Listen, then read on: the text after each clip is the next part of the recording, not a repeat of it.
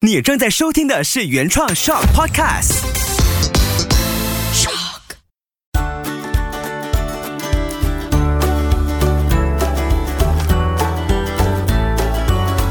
秋月的育儿天地。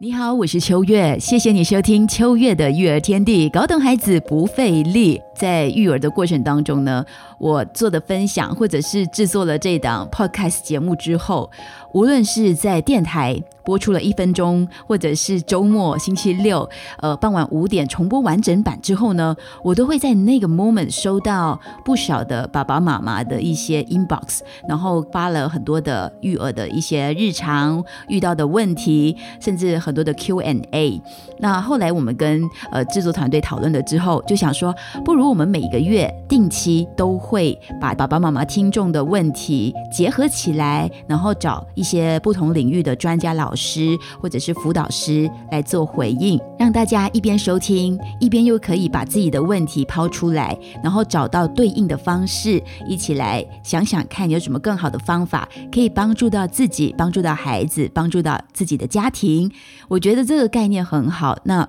就在第五季开始的时候做呼吁。那没想到呢，真的就陆陆续续有一些爸爸妈妈，真的是把自己正在面对的育儿难题、一些处理不来的状况呢，呃，写了故事告诉我。那我们这一期呢，在三月份的秋月的育儿天地听众来信，就收到了这位妈妈，我就把她称为林妈妈。其实她在 MCO 之间呢，也有跟我讨论过一些问题，那时候我就把自己的经历跟她做分享。那当时她面对的问题，其实是。在疫情比较缓和之后，要带孩子出门，但是孩子比较敏感型，所以跟我家的孩子蛮类似的经验，我就跟他做了分享。那这一回隔了几年之后，收到林妈妈的来信，其实我觉得有一种亲切，就像是老朋友来敲敲门，问你好不好，然后再把自己现在正在面对的处境告诉你。那这一次林妈妈的来信当中就提到说，主要是针对孩子不会交朋友这件事情，她就很想知道应该怎么去面对，怎么去帮助孩子，该不该介入呢？其实我自己看到了她的问题之后，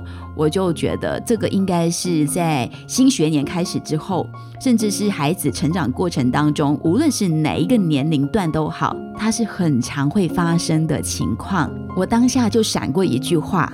一个妈妈的经历，或许也是其他十个妈妈同时正在面对的难题。我当时也没多想，马上就跟他聊起来，也把这个问题整理了之后呢，马上问了几位老师。那这一期你会听到的是关西花园的何秀玲老师跟我们一起讨论，然后也帮助到这位妈妈。而且最后我听到了一个消息之后，我就觉得我必须把它整合起来，把内容统整一下，然后跟。听着 podcast 的朋友分享，而且我觉得，如果你现在听了之后，你未必正在面对，但是日后你身旁有类似的家人面对同样的问题的时候，你就可以跟他分享这一期的内容。所以这一期的 podcast 对我来说像是一份礼物，里面有很多重要的讯息，你不知道哪一天你会用得上，或者你也可以帮助到有需要的朋友。那我等一下就会把这位林妈妈的来信。念出来，再整合秀玲老师提供的方法，给听着的朋友做一些参考。但是这个时候，我必须先提一下关于孩子交朋友，甚至是孩子的社交问题这方面呢。其实，在第二季第十一集的《秋月的月天地》呢，就曾经聊过这个话题。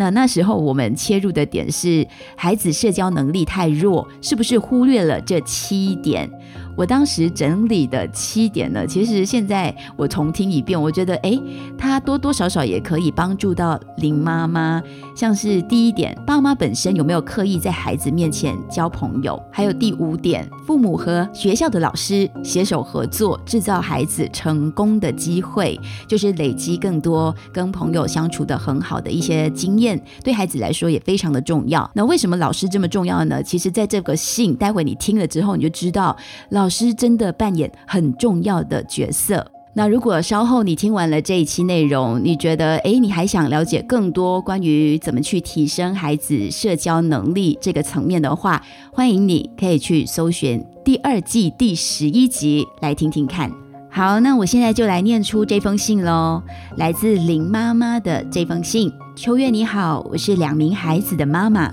之前 M C U 的问题，孩子就一直在家里上网课和玩乐，完全没有出门的。那他们的眼中只有外婆、舅舅、阿姨、表姐、表哥、妈妈和彼此而已，没有其他的亲人。孩子呢，一位是八岁的姐姐。另一位是五岁的弟弟，那弟弟本身就还好，有跟朋友玩。那我就问姐姐有没有跟同班同学讲话呢？她还是无言，静静的在那，没有回答我的问题。姐姐的老师和我讲，他们不愿意跟朋友玩，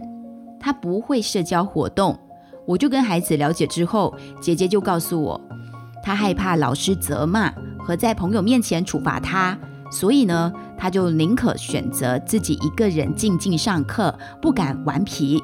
我要如何才好？姐姐的补习老师和我讲，他还是静静的做资料，不和朋友讲话。那这就是这位林妈妈的问题，她目前最疑惑的一件事情，然后有一点无助，不知道应该怎么样去帮助的孩子。那的确哦，如果你知道孩子呢在学习过程当中他是这么的无助、安静，只有自己一个人的话呢，一般的爸妈都会开始心急了。怎么办？我可以怎么帮助到孩子？他总不能一辈子都这样子安安静静的一个人。我的孩子是不是面对了社交障碍？嗯，听着的朋友，你这样子听，你大概也知道说，嗯，孩子曾经经历了什么？是因为老师？是因为自己曾经被罚？然后这些种种的声音和经验叠加起来，就让他却步了，不想再进一步的去跟朋友说话，选择安顿自己，静静的就好。那我就把这样的问题呢，找了关系花园这位非常善于处理人际关系、伴侣关系、亲子关系、社交关系的老师和秀玲老师做进一步的讨论。那秀玲老师呢，这一次她选择就是用文字的方式来回应妈妈的提问，其实我觉得也挺好的，因为。文字阅读起来，妈妈在舒服的空间之下，她才比较容易消化，而且她可以慢慢去思考老师点出的几个问题。那我现在就念出秀玲老师她整理的一些想法。这位妈妈你好，想了解的是你比较担心女儿有社交问题是吗？平时你跟女儿的相处，她愿意跟你沟通聊天吗？从你的信息上，感觉上应该是有的，只是这里出现学校与补习老师觉得你女儿似乎不愿意跟其他朋友玩，但是女儿的解释是怕老师责骂或者是处罚，所以才选择静静。那你可以做的是，第一，是否可以从认识女儿的朋友，从他们那里了解与确认女儿是否真的不愿与同学互动？如果是。采取第二个步骤，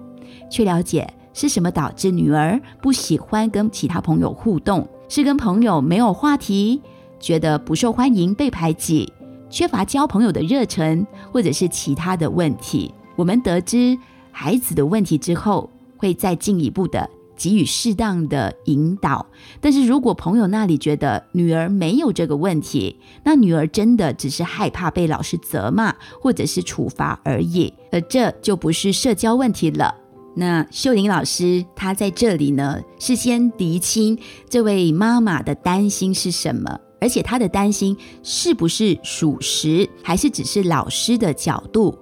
因为的确有可能女儿是因为害怕被责骂或者是处罚，可能亲身经历过，或者是目睹过老师对其他同学做过，导致她害怕再一次去经历。所以最安全的做法就是安静，除非能够确认到自己的孩子真的有社交恐惧，那就要找出他害怕的是什么，才能够对症下药。那我这里也很谢谢秀玲老师，在很短的时间内呢，就马上让这个妈妈开始可以有一些想法，帮助到自己去整理跟理清。那我自己本身在读完了这封信之后，作为妈妈，你稍微有一个空间可以拉开自己去看孩子的问题。那我也让这个妈妈进一步去了解，如果是因为这些原因。比较算是心理层面的障碍。如果妈妈跟老师可以同步一起去鼓励回这个孩子，他就可以更容易去突破自己，那就不全然算是社交恐惧。我我这么理解了之后，就问秀玲老师，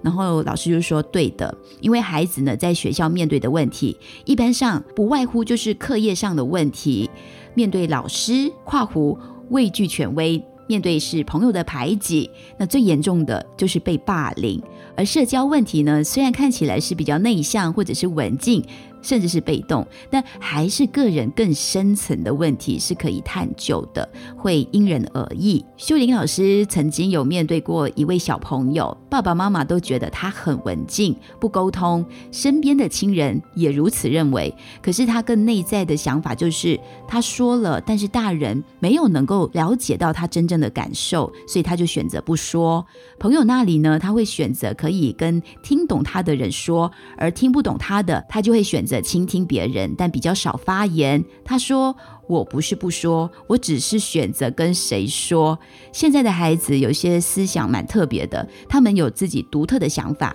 但他们的想法却不容易被了解跟接受。所以，如果爸爸妈妈愿意了解跟倾听的话，对孩子来说，这个帮助是特别的大，也特别有意义。所以，透过秀玲老师在处理其他个案类似的经验上面呢，分享让这个妈妈了解。林妈妈她读完了秀玲老师的回复之后。其实他给了我几个重要的字，好，我会慢慢去了解。这个慢慢很重要，因为一开始当父母的，你本身孩子在面对情况的时候，我们的反应总是比较及时的，可以说是第一时间就做了一些我们可能其实可以不用做的反应。那个空间拉开了之后呢，孩子会舒服一点，你也会更加有方向，怎么做才不会伤害亲子关系？那秀玲老师在这个过程当中也谢谢我，就是可以这样子帮助听众来做一个讨论跟回复。其实我觉得是很有使命感，也很有意义的。我觉得他也能激发我在更努力做一些什么。那我就跟老师说，我们家其实也还在学习跟成长，碰撞还是有的。就像我录音前一刻，可能我也还在处理孩子的情绪问题，但是我觉得我们家很幸运，是身旁有很多资源。那我们本身就是我跟我先。生都比较是成长型思维的父母，很容易就可以接受、面对、一起解决。那我身旁也有发现一些家庭呢，他没有这样的资源，或者是他还没有去到有意愿打开自己，去感受到孩子的不容易。所以，当我一收到这些爸爸妈妈的来信，他们面对问题，他们愿意说、愿意找方法的时候，我就会很想进一步去帮助他们，因为我觉得。我们都是在为孩子、为自己做更好，而且这也是照顾回自己的一个方法。因为你把自己困在里面的话，你更难受。你可能那个情绪没有办法流动开来的时候呢，你就会对孩子更缺乏了耐性，甚至伤害到伴侣关系。我觉得这是环环相扣的。那为什么每个月的听众来信那么重要？就是因为这个原因。好，说到这里呢，那秀玲老师的回复文字当中，其实也是一层一层的带你去看问题。我们身为家长，有时候站在孩子的问题前面，少了这个机会，我们会很容易把问题混在一起，只看整个大格局，然后忘了一层一层去深入的了解分析。那老师的存在其实就是帮助我们做这一些比较引导式的思考方式，你才可以找到自己的想法，去厘清自己可以怎么做，这是很关键的。那我在隔天看这位妈妈还没有什么回音的时候呢，我就在帮助她，给她一些问题，然后让她去思考。我问了她两个问题：姐姐平时在家跟家人互动。聊天的感觉自在，能够融入吗？那第二个就是爸爸妈妈在孩子面前有没有交朋友，或者是跟朋友聚会的这种互动，在孩子面前出现呢？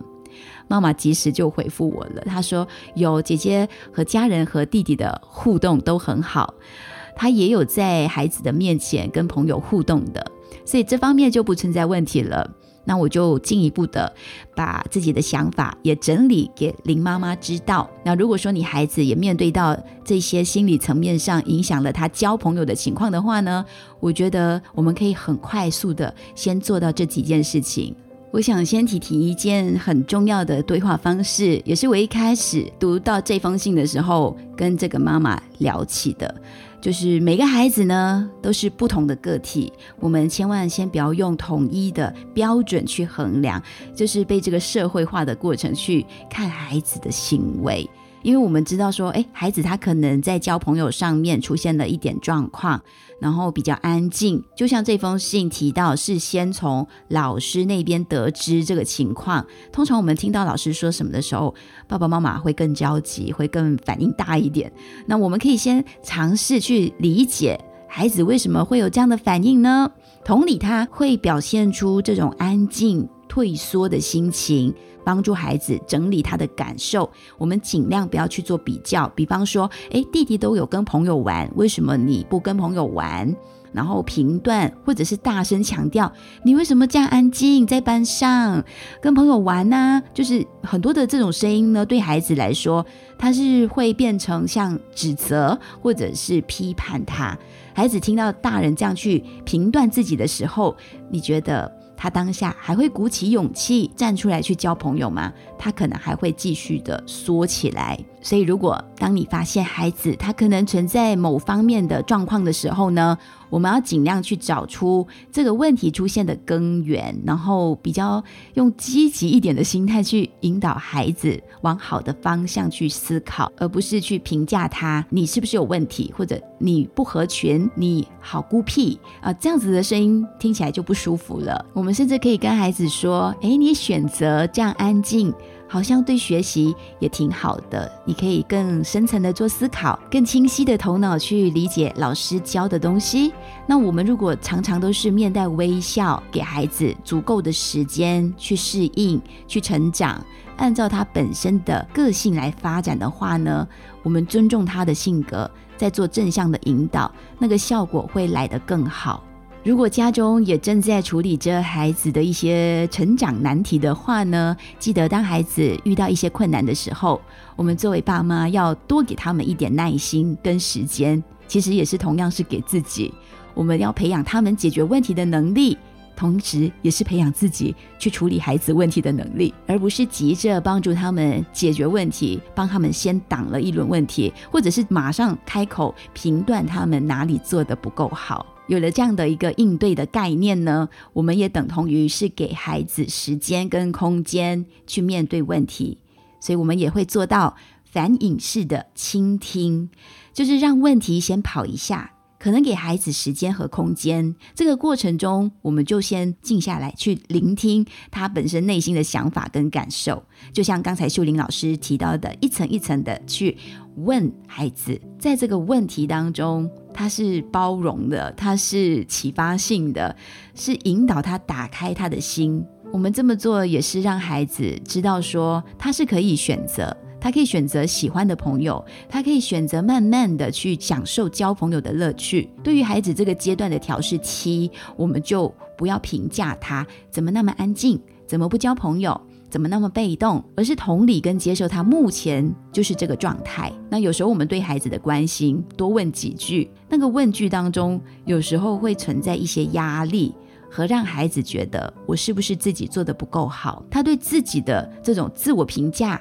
自我价值感低落的时候，他就会选择越来越安静。那这一期，这位林妈妈她来信当中也有提到一点，就是她一直跟孩子说，她是她最好的朋友，孩子也是这样子相信她。就是女儿虽然对朋友安静，但但是她却很疼爱妈妈，很喜欢跟妈妈聊天。我觉得在孩子心中，你是他最好的朋友，是很美好、很幸福的一件事情。那就可以选择再多跟孩子聊天，聊感受，靠近他们的心，也让他们知道妈妈的感受。那我刚刚说提问嘛，我们可以选择用一些启发式的提问方式，比方说，我们先同理孩子，你一定也很难过，去感受孩子各种感受，你就说出来，你觉得怎么做才能让事情更好呢？聊着聊着，这些问题他一定会往越来越好的方向去的，因为孩子的心其实很敏感。或许他不是因为单一事件，就他可能跟你说，呃，看过老师惩罚或者骂人，这些声音它其实都像回声机一样，它是经验的叠加起来，影响了成长中的孩子，特别是他们情感处理方式。你想想看，老师的声音停留在孩子的内心，影响了他的行为，更何况是爸爸妈妈，我们对孩子说话、提问的声音跟我们用的词汇，也会影响到孩子的选择。那我也是孩子长大了一些，学习之后才有这种察觉跟发现。我我之前也曾经做错，我也用了评断式的方式去回应孩子的情绪或者是行为表现，甚至孩子他小时候听见爸爸妈妈吵架的声音，也会带给他一些情感上的创伤，容易对一些声音反应比较敏感或者在意，甚至是演变成他会自责、愧疚。所以孩子更需要的是我们多抱抱他。听听他内心的想法，怎么让孩子跟你多对话？然后你的对话方式呢？有机会你也可以找找看之前的集数，有一些亲子沟通的地雷跟技巧，我曾经都分享过。那最后一件事情呢，我也是有建议这位妈妈可以尝试看看的，就是给孩子提供交朋友的机会。比方说，先了解你孩子的喜好跟兴趣，然后制造一些场合。是他可以交朋友的，他可以很享受的，可以累积很多小小的成功经验的，像是可能一起运动或者露营，甚至是郊游之类的。那如果说身旁有年龄相近的又聊得来的家庭，就一起相约带孩子一起去进行去旅行也好，就可以慢慢提高他接近人群、享受交朋友的这个意愿。我刚刚分享的这些重点呢，就在我跟这位妈妈的来来回回的对话当中呢，大概有将近一个星期吧。就在录制这一期 podcast 的前一天，我收到了她的一句话，我觉得很开心。这个妈妈呢，她就写：“谢谢你，今天放学的时候，我看到她和朋友讲话了。”我也谢谢林妈妈给我的这句话，真的是太好了，太好了。我觉得是一个很好的开始。那当然，你要记得鼓励回你的孩子。当你发现他有在进步、有在往前的时候，然后抱抱他，跟他说：“嗯，妈妈有看到你的努力。”然后刚好就想起前不久才读到的这句话：“孩子具有惊人的恢复力，随时准备从挫折中学习。最难接受孩子受挫的人，往往是父母。所以我们的反应其实有时候。”不是我们掌握得到的，因为他是我们的孩子，我们心头肉，所以我们反应有时候会呃做多了一些，或者太急着想要帮孩子解决。透过这一期听众来信的整理和关系花园和秀玲老师的回复呢，我们大概就可以听到了。当你发现孩子不敢交朋友，在班上表现比较安静的时候，我们可以怎么样介入孩子的问题，而不伤害到亲子关系？也听到了怎么样去引导孩子解决他交朋友的心理障碍，然后看见孩子进一步突破自己的时候，怎么样及时鼓励的这个重要性都是非常关键的。谢谢林妈妈的来信，也谢谢秀玲老师，也谢谢正在收听的你听到了这里。如果你在收听的过程当中有一些想法，或者有想回应的，有想给这个妈妈或者给我一些回应的，都欢迎你可以 inbox 给我，可以在脸书找到我，可以在 Instagram 去 follow 一下 Moon's Parenting Tips。每个月的 Q&A 听众来信呢，也欢迎你随时把自己面对的育儿问题，甚至分享一些成功的经验也可以哦，也可以把你的育儿故事分享给我。谢谢你点选这一期的秋月的育儿天地。如果你喜欢秋月的育儿天地呢，欢迎在各个收听平台按下订阅，开始 follow 起来。秋月的育儿天地，搞懂孩子不费力。我们下期再聊喽，拜拜。